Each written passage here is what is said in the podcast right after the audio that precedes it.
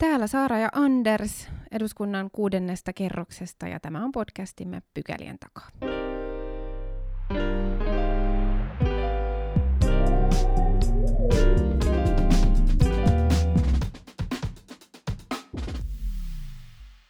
Mennään ensimmäiseen pykälään ja tänään olemme Andersin kanssa saaneet vieraan kollegamme Ruotsista, kansanedustaja Pyry Niemi edustaa Ruotsin parlamentissa sosiaalidemokraatteja. Lämpimästi tervetuloa mukaan, Pyry.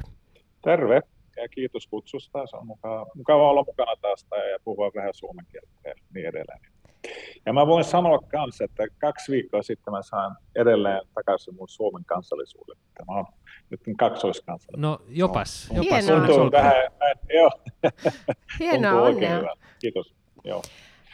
Hienosti, hienosti tota, niin, niin, tästä aasinsiltana meidän maidemme väliseen yhteistyöhön, joka on, on tässä nyt kovastikin ollut ulko- ja turvallisuuspoliittisella agendalla ää, viime viikkoina tämän Venäjän ää, brutaalin hyökkäyssodan myötä. Minkälaiset ajatukset päällimmäisenä Ruotsin parlamentissa liittyen Suomen ja Ruotsin yhteistyöhön näissä turvallisuusteemoissa? No, se on kyllä ollut oikein luultavasti aivan sama fiiling kuin Suomessa kanssa, että koko parlamentti on ollut hyvässä kunnossa ja oikein näyttänyt ukrainalaiselle, että me ollaan niiden takana. Ja mä otimme semmoisen päätöksen, mikä ei olla otettu sen, milloinhan se oli alkuperin tuota, niin, talvisodan alussa. Joo. Niin silloin Ruotsi otti semmoisen samanlaisen päätöksen, kun tuota, veittiin eh, aseita eh, Ukrainaan ja me tehtiin sama asia silloin, kun Venäjä hyökkäsi Suomeen 39. Se oli aivan historiallinen, oikein erikoinen päätös ja se tuntuu oikein hyvältä kaikille, melkein kaikille. Se oli pari eh, edustajaa tota, vasemmistoliitolta, jotka sanoi ei, mutta muut teki kyllä niin, että ne sanoi joo. Ja täällä, täällä on varmasti niin luultavasti sama, samat ajatukset, mitkä on teillä ollut, ja nythän se, tämä NATO-kysymys on noussut pinnalle, ja kaikkihan puhuu kaikenlaisesta, ja media puhuu kaik- näistä asioista myös, ja mä tiedän, että Suomen ja Ruotsin hallitukset on puhunut paljon toisten kanssa keskenään, ja, ja puolueet varmasti kanssa, ja ja nyt meidän puolustusministeri Hultqvist ja ulkoministeri Linde on nyt kutsunut kaikki puolueet keskustelemaan turvallisuuspolitiikkaa ja, ja, ja se analyysi sitten nousee siinä joskus toukokuussa pinnalle ja saa nähdä sitten, mihin suuntaan me ollaan menossa siitä. Joo, tehän olette käynnistänyt vähän niin kuin samantapaisen prosessin kuin, kuin me, me, me täällä, eli, eli niin kuin eduskunnan sisälle pyritte, sisällä pyritte päästä, pääsemään niin kuin yhteiseen näkemykseen siitä, että mikä on se, mikä on se oikea, oikea linja. Kun puhut, mainitsit asevienit siinä alussa, niin, niin sehän tuntuu monelle, monelle, monelle pohjoismaiselle maalle olevan aika, aika vaikea paikka, kunnes sitten niin kuin yhtäkkiä niin kuin tulppa lähti irti. Ja musta tuntuu, että Suomessa niin kuin siinä tilanteessa katsottiin varmaan vähän, vähän Ruotsinkin suuntaan, ja, ja eh, ehkä jossain määrin otettiin niin kuin teistä, teistä esimerkkejä, sen jälkeen se oli meillekin helpompi päätös. Miten nyt tämän eh, NATO-keskustelun osalta molemmissa maissahan on, on aika iso tarve tehdä, tehdä niin kuin samansuuntainen päätös, että, että tehdään jotenkin ollaan synkronissa tämän asian kanssa. Ruotsissahan perinteisesti NATO-kannatus on ollut vähän Suomea isompi. Suomessa se oli vielä joulukuussa 19 prosentin luokkaa ja nyt se on eh, Putinin avustuksella saatu reilusti yli kuuteen, kuuteen kymmeneen. Miten tähän muutokseen reagoitiin siellä teidän eduskunnassa tai Ruotsissa yleensä? No, niin kuin tiedätte, niin ainakin minun puoleenhan on ollut vähän niin kuin vastaan jäseneksi NATOon. Ja, mutta nyt tietysti kaikkien keskustelee tästä asiasta ja, ja nämä gallupithan on kas, kans näyttänyt, että se on noussut tämä, että enemmän ihmisiä kantaa NATOn jäsennystä kuin ennen. Mutta me ollaan kuitenkin sanottu kaikki, no monet puolueet haluaa enemmän tietysti, mutta me ollaan tehty nyt niin, että ainakin eduskunnassa kaikki on kutsuttu keskusteleen ja se ei ole vain NATO-kysymyksiä, se on kokonainen turvallisuuspolitiikka ja puolustuspolitiikka täällä menossa. Ja kyllä se on ollut eh, paljon, paljon vauhtia tässä asiassa ja monet keskustelee keskenään ja me koitetaan sitten varmasti löytää jonkinlaisen hyvän päätöksen ää, tässä kevätaikana, mutta se on myös tärkeää, että me tehdään sen hyvän prosessin tästä, että se ei mene liian nopeasti, mitä me nyt päätetään.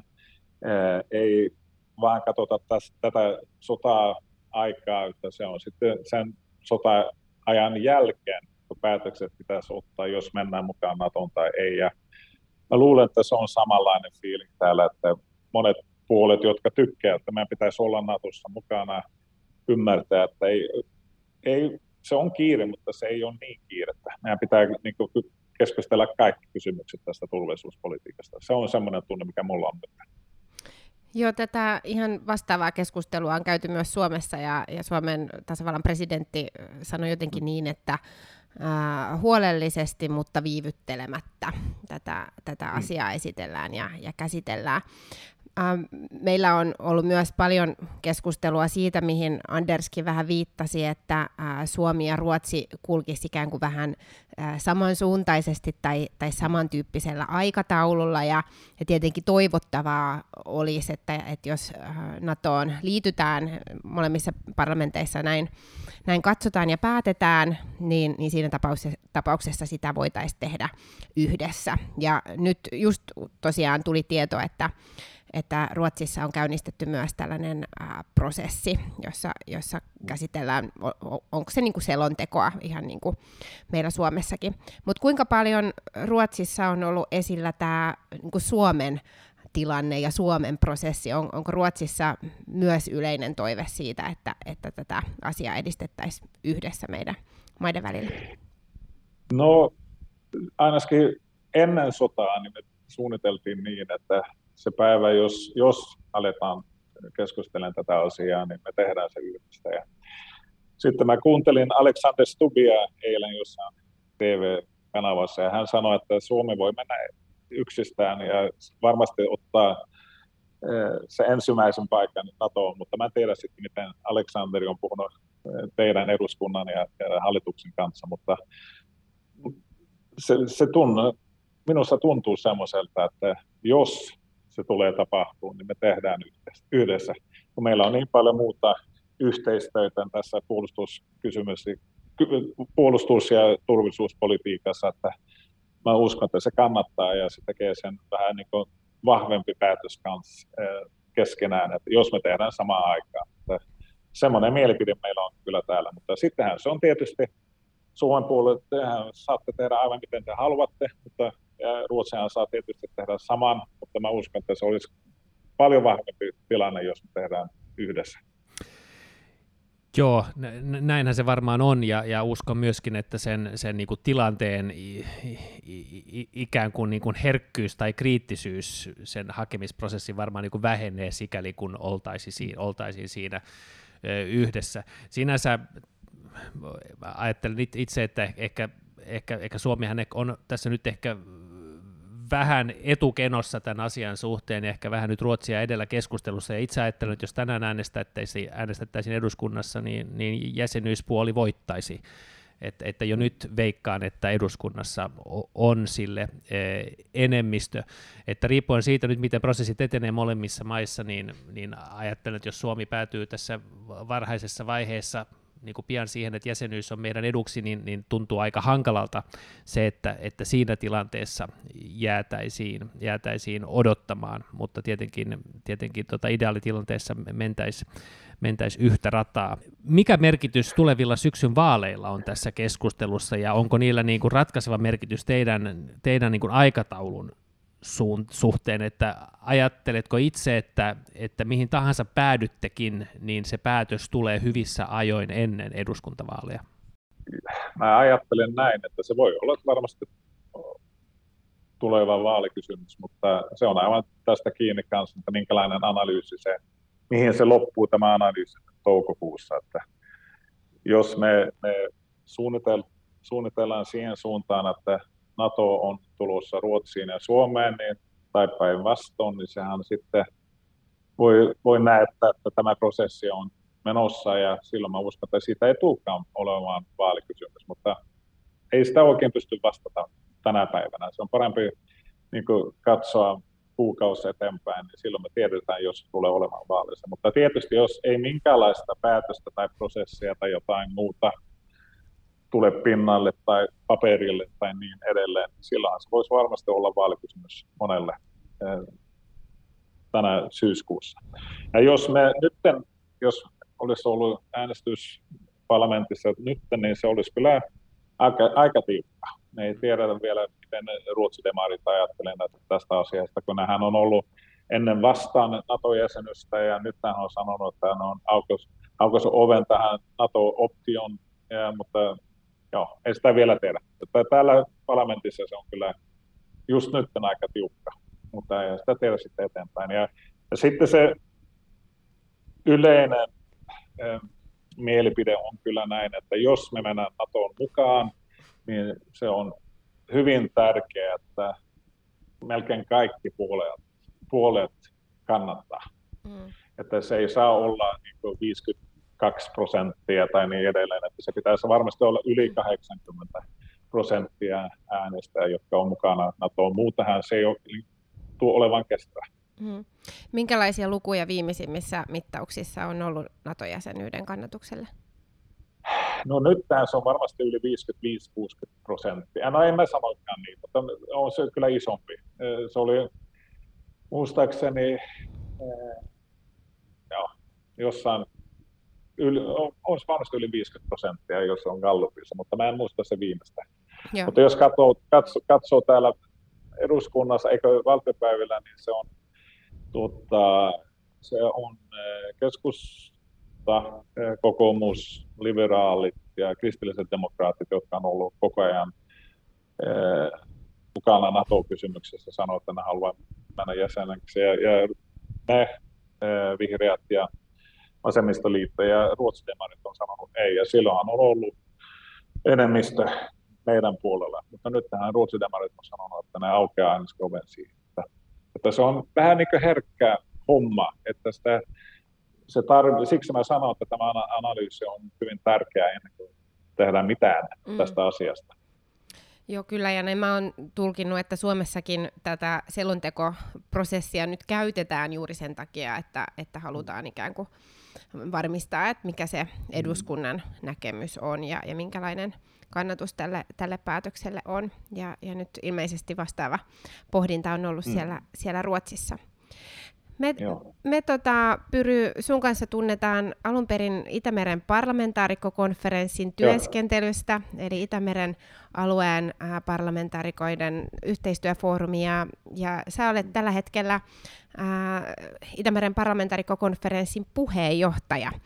Millä mm. tavalla tämä äh, Venäjän käynnistämä sota on nyt näkynyt siellä siellä konferenssin työskentelyssä, että et ainakin tiukkasanaisesti on, on tuomittu ja, ja äh, yhteistyötä on, on nyt pistetty myös jäihin. Ehkä sen vielä äh, sanon tähän pohjalle, että äh, Venäjähän on, on käyttänyt tällaisia äh, omaa politiikkaansa tukevia puheenvuoroja ää, Itämeren parlamentaarikkokonferenssin mm. istunnoissa jo, jo lukuisia vuosia sieltä ää, Krimin mm.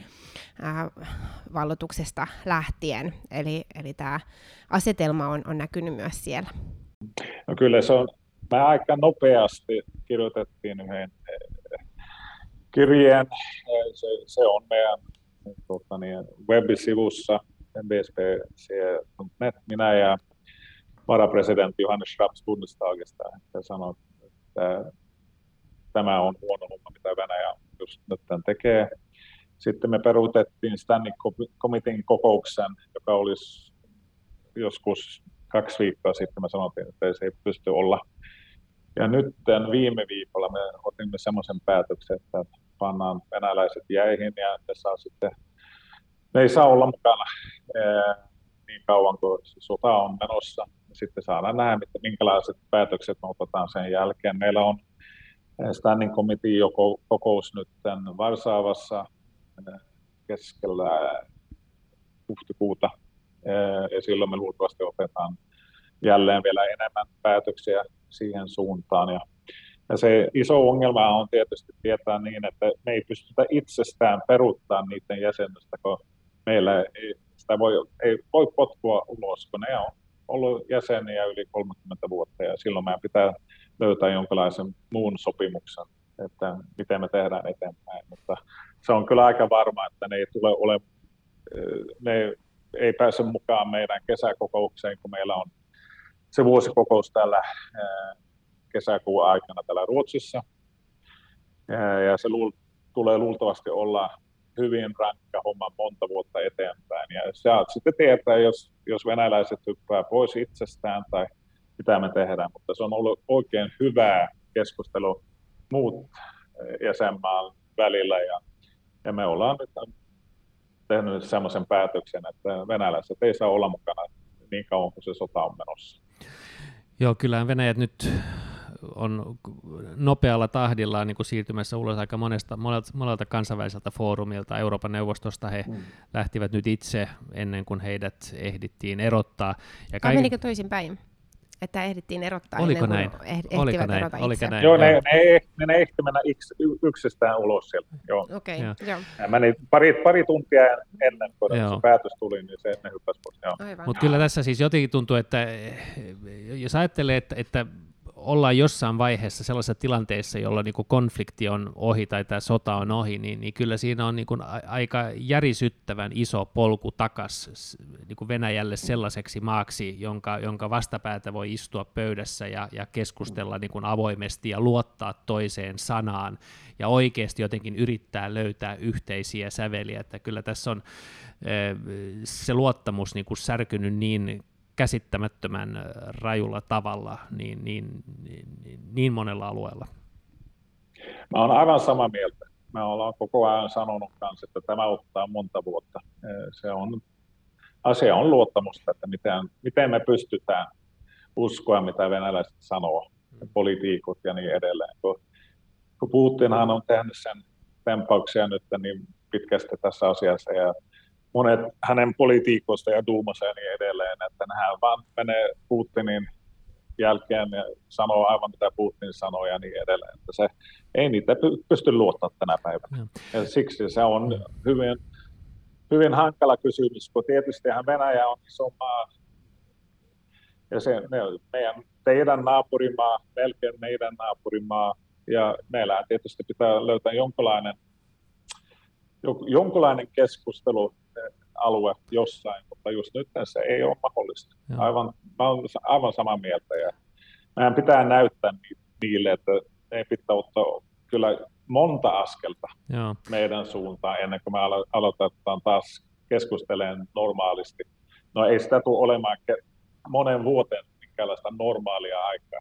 Mä Joo. uskon, että se tulee olla kyllä hyvin tiukka tilanne. Joo. Tota, Suomen talous ei ole yhtä lailla haavoittuvainen niin kuin Venäjän suuntaan, niin kuin se oli vielä muutama kymmenen vuotta sitten, mutta kyllä tässäkin selvästi nämä, nämä pakotteet ja, ja sota on johtanut ongelmiin, ehkä erityis, erityisesti maataloussektorilla, mutta energian suhteenkin ollaan osittu aika, aika lailla huolissanne, huolissamme. Miten, on, miten eh, altis Ruotsin talous ja on, on nyt ollut näille pakotteiden seurauksille? Onko teillä, onko teillä niin vaikka maatalouden osalta näkyvissä, näkyvissä niin kuin samanlaista kriisiä niin kuin, niin kuin nyt Suomessa, ja miten te katsotte tämän energia omavaraisuuden. Teillä on tietenkin vesivoimaa hyvinkin paljon ja, ja ehkä, mm. ehkä lähemmät yhteydet sitten muihin, muihin lähteisiin. Miten, minkälaista, minkälaista keskustelua on ollut Ruotsissa? No kyllä tämä maataloushomma on, on tietysti tullut kans pinnalle ja se on kyllä keskustellut kans, mutta meillähän ei ole niin paljon maahantuottaa Venäjästä kuin, kuin Suomella on.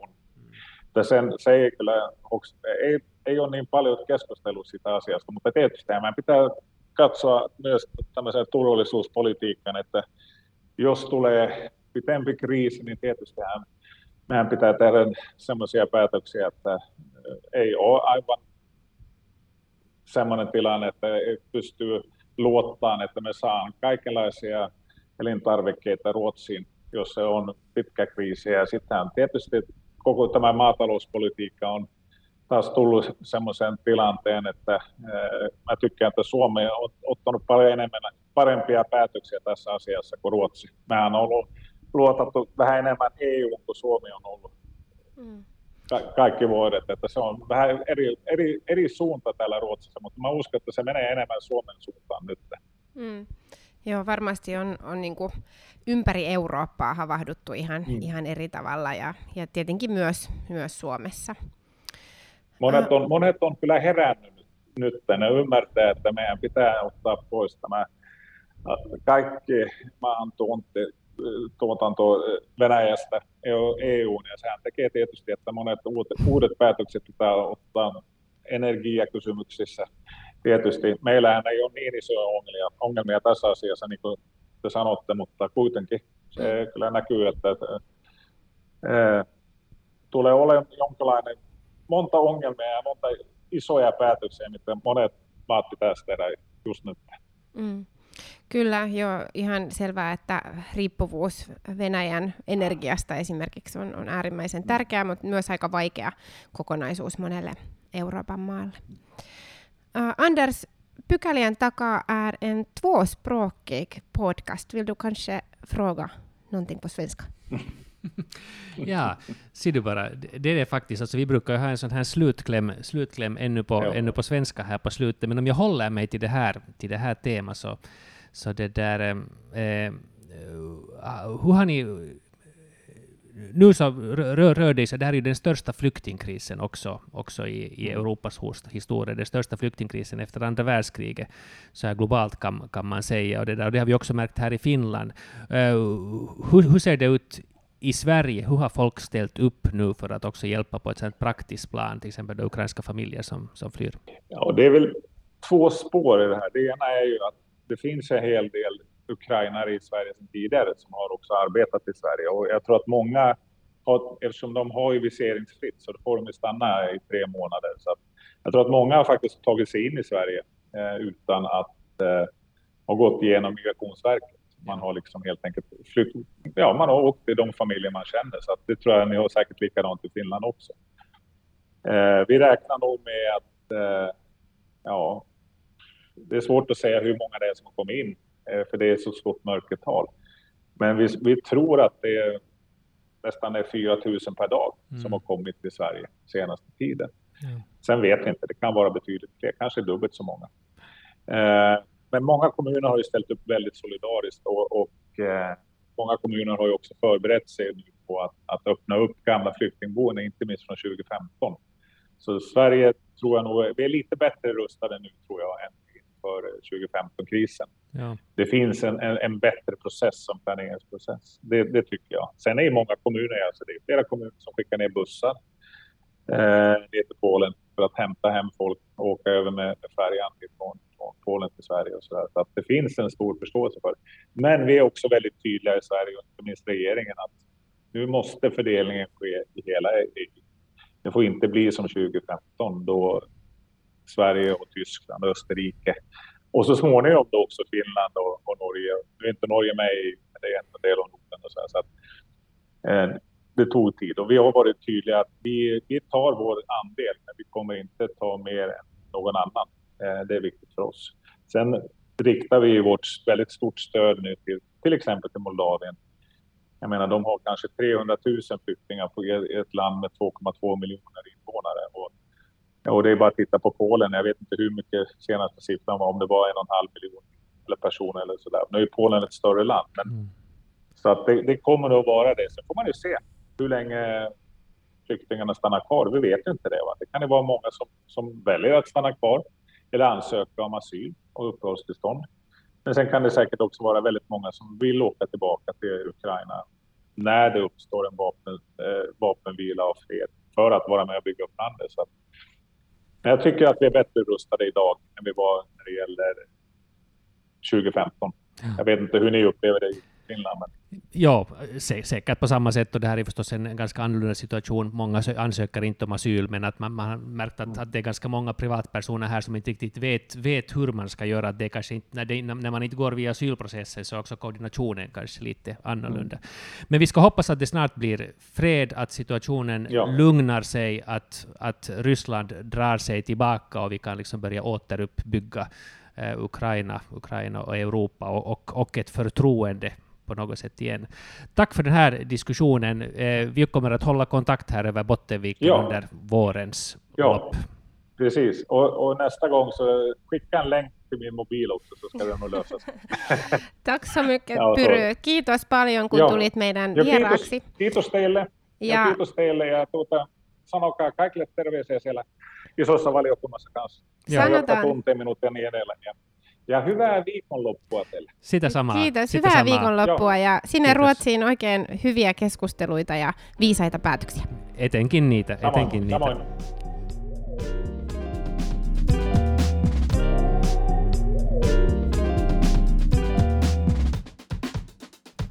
No niin, mennään toiseen pykälään. Kyselytunti lähti liikkeelle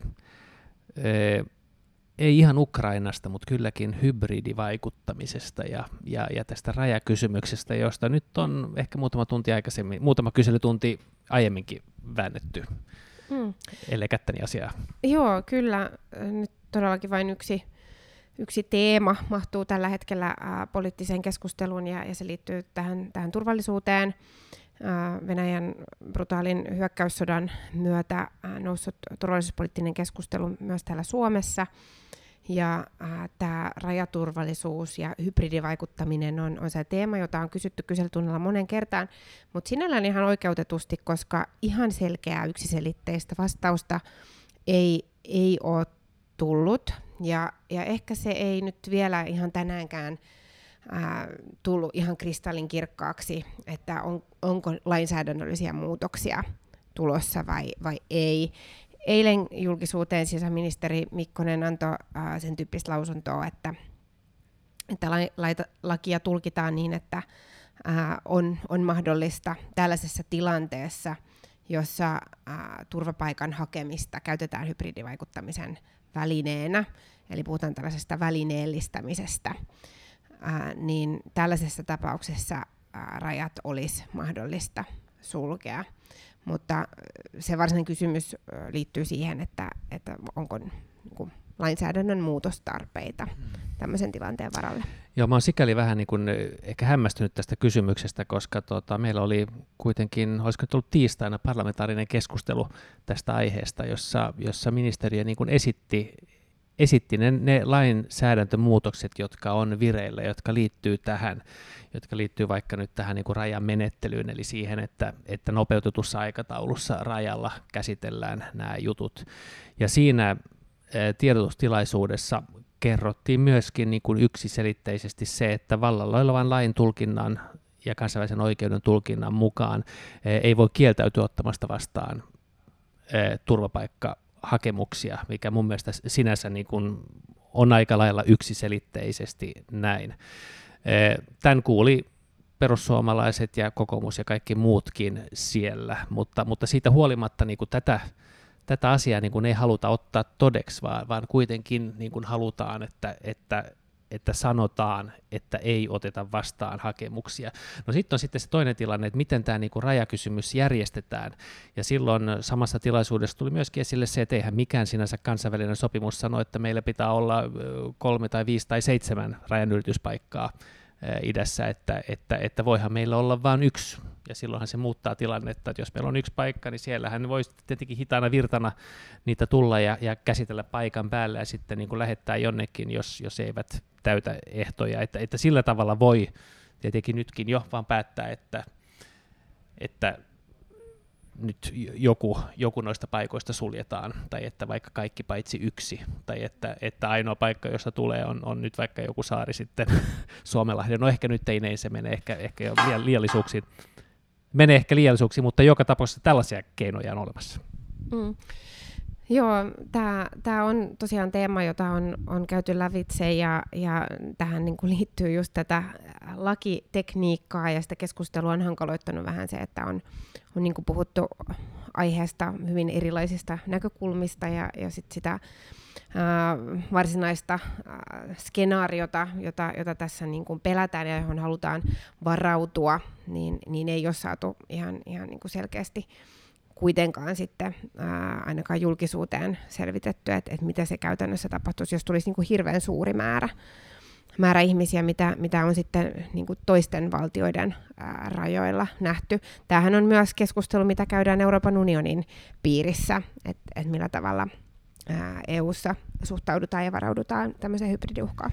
Joo, itse asiassa hirveän suuria määriä ei ole tainnut vielä millään rajalla olla, että nythän oppositiosta on heitetty, että jos siellä on puoli miljoonaa viikossa, no nehän on sitten niin järistyttäviä isoja määriä, että, että silloinhan puhutaan jo sodasta muutenkin, että silloin ei varmaan niin kuin olla normaalioloissa, vai olla jossain niin kuin täydellisessä poikkeustilanteessa, mutta sellaiset niin kuin maltilliset määrät, niin, niin, niin kyllä rajavartiolaitos sitä mieltä, että ne että ne pystytään hallitsemaan, ja silloin tietenkin voi pohtia, että, että, että suljetaanko jotkut ja ohjataan kaikki johonkin, ja sitten sitä, että, että, että on tällainen niin nopeutettu, nopeutettu käytäntö rajoilla, mutta, mutta kun tuntuu siltä, että oppositio haluaa sellaisen vastauksen, että ei oteta turvapaikkahakemuksia vastaan, niin, niin ei sellaista vastausta tai tuskin sellaista vastausta voi, voi antaa.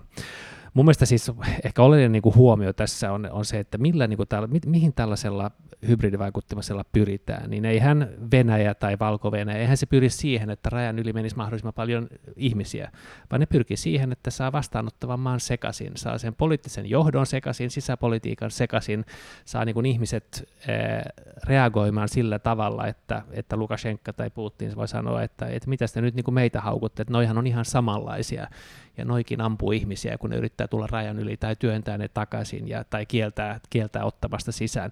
Että sehän on se tavoite, ja, ja, tai siis mun ymmärtääkseni, ja mun mielestä se on niin kuin ainoa niin kuin looginen tavoite, ja silloin tietenkin pitäisi pohtia, että miten sitä tavoitetta, mitä, mitä sen tavoitteen voi vesittää. Sen voi vesittää niin kuin sillä, että, että yrittää käsitellä nopeasti ja sitten niin kuin on, on sujuvat prosessit.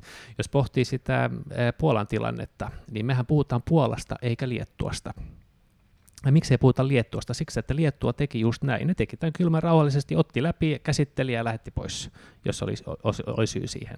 Puola ryhtyi tähän pushback-toimintoon ja sen takia huomio kiinnittyi siihen, koska se, se aiheutti just sen reaktion, mikä toivottiin.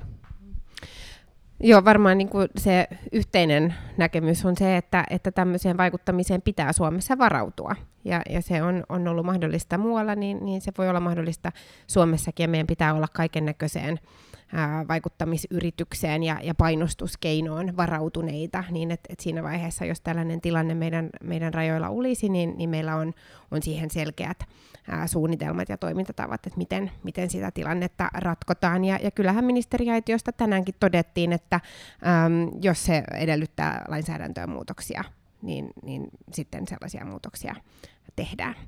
Muita teemoja joita kyselytunnilla oli turvallisuuteen ja, ja puolustukseen liittyen esillä, niin oli muun muassa määrärahat. Äh, tiedusteltiin sitä, että minkälaisella aikataululla on tulossa äh, lisäbudjettia, josta varmaan on varsin laaja yhteisymmärrys myös, että nyt tarvitaan lisäresurssointia esimerkiksi puolustusmenoihin. Kysyttiin aikataulua tähän turvallisuuspoliittiseen selontekoon, ulko- ja turvallisuuspoliittiseen selontekoon, joka on nyt tämä kuuluisa prosessi, joka on, on Suomessa käynnistetty ja, ja jossa eduskunnalla on, on nyt aika pitkälti ää, pallo, ja, ja sen tarkka aikataulua ei, ei nyt vielä, vielä ole tiedossa, mutta se on kuitenkin lähiviikkojen asia, että, että tämä ää, työskentely ää, täällä eduskunnan päässä sitten käynnistyy, kun, kun selonteko ää, tänne annetaan. Ja äm, lisäksi yksi teema, mikä oli esillä, ei myöskään ensimmäistä kertaa eduskunnan kyselytunnilla, niin liittyi näihin maakauppoihin eli äh, tällaisiin äh, strategi- strategisesti äh, keskeisissä äh, sijainneissa olevat maa- tai kiinteistökaupat, jossa, jossa niin keskeisten äh, sijaintien kohteita on siirtynyt venäläisomistukseen joko suoraan tai välillisesti. Joo, tämä on siis asia, josta varmaan niin kuin moni on ottanut sinun yhteyttä ja moni on ottanut minun yhteyttä. Se on jotenkin eh, herättänyt kauheasti kysymyksiä ja hyvällä syyllä. Nämä jotkut lehdethän on, on, on luetellut näitä maakauppoja, joita siis on tehty tässä nyt viimeisten muutaman kymmenen vuosien aikana, ja onhan siellä niin kuin sellaisia niin kuin hyvinkin epäilyttäviä juttuja. No niistä oppineenaan ollaan, ollaan, ollaan kiristetty tätä lainsäädäntöä, ja, ja nykyään ne menee aika tiukan syynin kautta, mutta, mutta on toki vieläkin se tilanne, että, että, että, että näistä vanhoista niin kuin ei, ei päästä eroon. Mä oon itse pohtinut, että, että, että eikö tässä niin kuin kävisi pakkolunastaminen, kun me voidaan pakkolunastaa, pakkolunastaa sen takia, että yhdyskuntarakenne tai kaavoitus vaatii sen, niin eikö tällainen niin kuin kansallinen turvallisuus voisi olla yhtä pätevä syy. Ja itse asiassa näin on, näin itse asiassa voi tehdä jo nyt. Mä selvitin, selvitin asiaa, mutta niin ei ole tehty. Että jos, jos on niin kuin joku tällainen tietty syy, niin, niin voidaan, voidaan pakko lunastaa, mutta, mutta toistaiseksi näin, näin, näin, ei siis, näin ei siis ole. Mutta kyllähän ne taitaa olla, ja toivottavasti, toivottavasti on aika, aika lailla niin kuin tarkan syynin alla, siis se toiminta, mitä näissä harrastetaan. Joo, näinhän puolustusministeri Kaikkonen juurikin vastasi, että ja kysyttiin nimenomaan myöskin tätä pakkolunastusmahdollisuutta. Ministeri Kaikkonen vastasi kutakuinkin niin, että viranomaiset seuraavat tilannetta hyvin tarkkaan joka tapauksessa ja, kaikissa tilanteissa, mutta erityisesti tässä tilanteessa, ja sitten viittasi, niin kuin sinäkin Anders, niin näihin lainsäädännön tarkistuksiin, joita on tehty, mutta jotka koskevat tulevia ää, kiinteistö- tai, tai maakauppoja. Ää, sen sijaan ministeri ei ottanut kantaa siihen, että, että millä tavalla suhtaudutaan niin jo aikaisemmin tehtyihin, joista meillä on siis olemassa oleva tieto, että niitä on, on myös niin kuin, ää, strategisesti hyvin, hyvin niin kuin hankalilla Joo. sijainnilla ää, liittyen meidän omaan turvallisuuteen. Joo, ja selvästi väärin perustein. Mä oon pohtinut tässä, että me oltu niin kuin poikkeuksellisen sinisilmäisiä, ja kysyin sitäkin ministeriöltä, että mikä on tämä kansainvälinen vertailu ja, ja ilmeisesti tämä nykyinen lainsäädäntö on siis on, on ihan niin kuin tiukimmasta päästä Euroopassa. Että mulle kerrottiin, että, että, että Virossa on, on ehkä tavallaan tiukempi, siinä on niin kuin ehdoton kielto, kielto tietyllä alueella, siinä missä meillä niin kuin kaikki menee sen harkinnan mukaan. Ja Tanskassa ilmeisesti, eh, ellei asu Tanskassa, niin ei voi ostaa kiinteistöjä, eli siellä on niin kuin sen kautta se hoidettu, mutta muissa maissa ilmeisesti kohtalaisen vapaasti myöskin, vaikka olisi niin kuin tällaisia tärkeiden kohteiden lähellä olevia juttuja.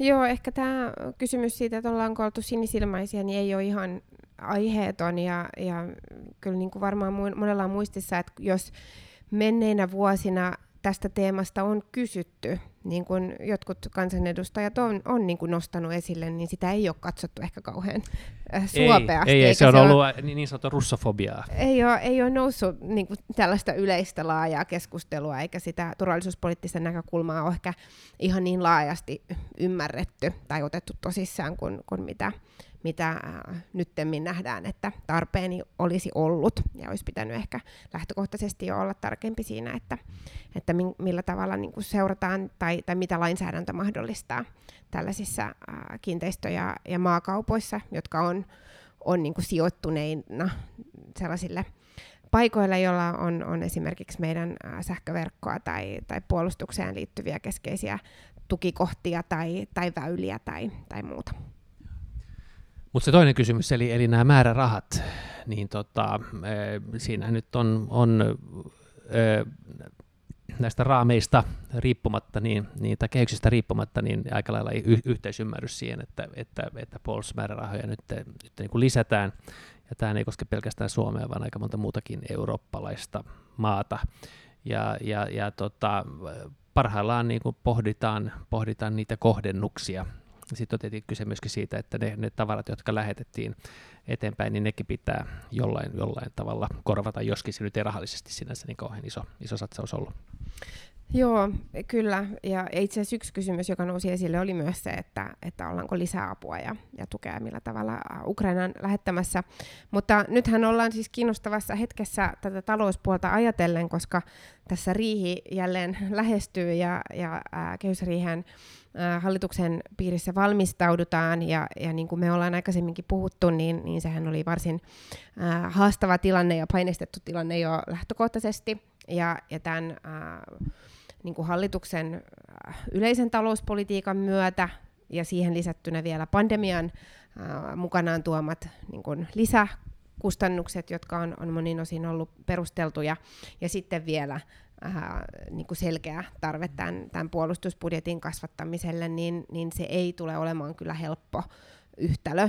Äh, se ei ole ollut sitä missään vaiheessa, ja, ja nyt se tulee olemaan entistä vaikeampi, ja varmasti myös hallituksen hallituksen piirissä nyt, nyt niin kuin joudutaan tarkastelemaan ää, tilannetta jälleen kerran uudelleen tämän, tämän Joo. budjetin näkökulmasta. Joo, tämä kriisihän tulee johtamaan moneen juttuun. Siis on, on niin kuin taloudellisia menetyksiä, sitten on nämä puolustuskysymykset, sitten on nyt vaikka sitten maatalouden tilanne, josta nyt sovittiin tänään, kolme, tai tänään 300 miljoonan lisä, lisäpanostusta, ja, ja veikkaan, että eiköhän jotain lisäpanosta tarvita ens, ensi vuodellekin. Että tietäen sen sisäisen paineen, niin, niin kyllähän se tulee olemaan niin kuin äärimmäisen hankala paketti saada kasaan. Mutta oli puhetta, oli puhetta tästä totta, tämän salaperäisen äh, selonteon, sehän se sana oli, selonteon aikataulusta, ja mun käsitys on se, että, että tulee eduskuntaan tässä äh, niin, parin viikon kuluttua kutakuinkin.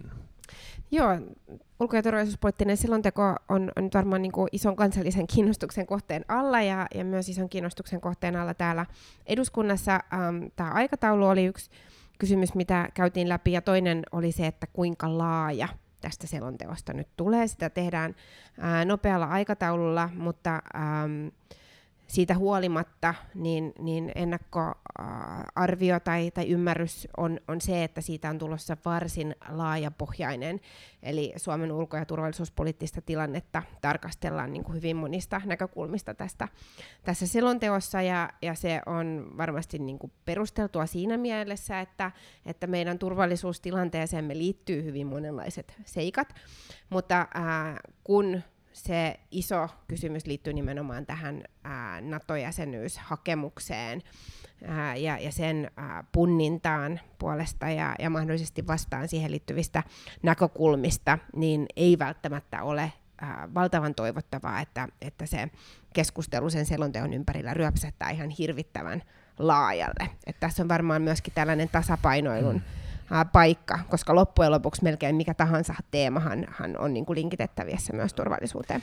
Joo, jos sinne kauheasti työnnetään maahanmuuttoa tai hybridivaikutusta tai turvetta tai vihreää siirtymää, niin, niin, niin helposti fokus siirtyy muualle. Eli toivokaamme, että se on niin kuin ytimekäs ja kompaktia ja, ja mahdollisimman selkeä ja sitten, että, että täällä sitten käsittely olisi, olisi suivaa.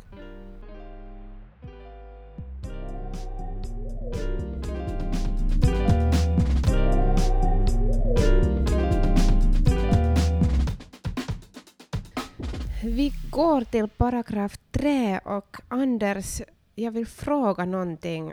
Vad har hänt? Varför har du benet i paketet? Är allt bra? Ja, tänk att du kunde hålla dig så här länge förrän du frågar. ja, där, ja, kan nej, du berätta? Men jag ska nu berätta åt, åt alla, alla våra lyssnare också. Alltså jag, jag spelar fotboll i oktober och fotboll är kanske inte riktigt min grej. Men jag blir lätt ivrig och jag blir lätt kanske lite för ivrig. Och så såg jag en öppning på höger kanten och tänkte att nu sablar ska ni få se på sus. Och så satte jag fart och plötsligt så hade jag liksom, hade jag, plötsligt låg jag där på, på gräset och, och det där och hade kanske då kolliderat med no, något annat, någon annans ben eller någonting men att slagit knä i marken. Och så tänkte jag att nu sablar händer det nog någonting. Men att eh, jag fortsatte att spela med en stund och sen plötsligt så började liksom knä svälla upp ganska ordentligt. Och det där så gick jag till läkaren och tänkte att nej, inte det väl så mycket. Men sen när det inte blev bra på några månader så gick jag på nytt och då sa de att ja, dina bakre ledband är av. Så att jag har nu ben i paket för att jag har fått nya, nya ledband i knät. Det ska bli bättre? No, det ska bli bättre, ja. Ska du spela igen? Eh, no, inte på en tid. Eh, tio månader Okay. Ska, det, ska det räcka för att det blir bra? Och inte, jag tror nog att, att om jag nu spelar fotboll någon så kommer jag nog vara mycket försiktigare. Men jag har någons eh, använda akillessena i mitt ben. Så det är liksom inte ens egna reservdelar utan någon annans. Och det är ju, mm. Jag vet inte att, att är det lite kusligt eller är det, eller är det kanske bara liksom, är det bara kanske att man kanske bara ska vara glad för att medicinen kan fixa sånt här. Har du haft något i paket? Nej, det har jag Trots att du är gymna gymnast och har hoppat och stussa och sådär. Men ja, du har varit försiktigare. Precis, men, men äh, jag har inte. Ja, no, men i väntan på det. Nej, det gör vi inte.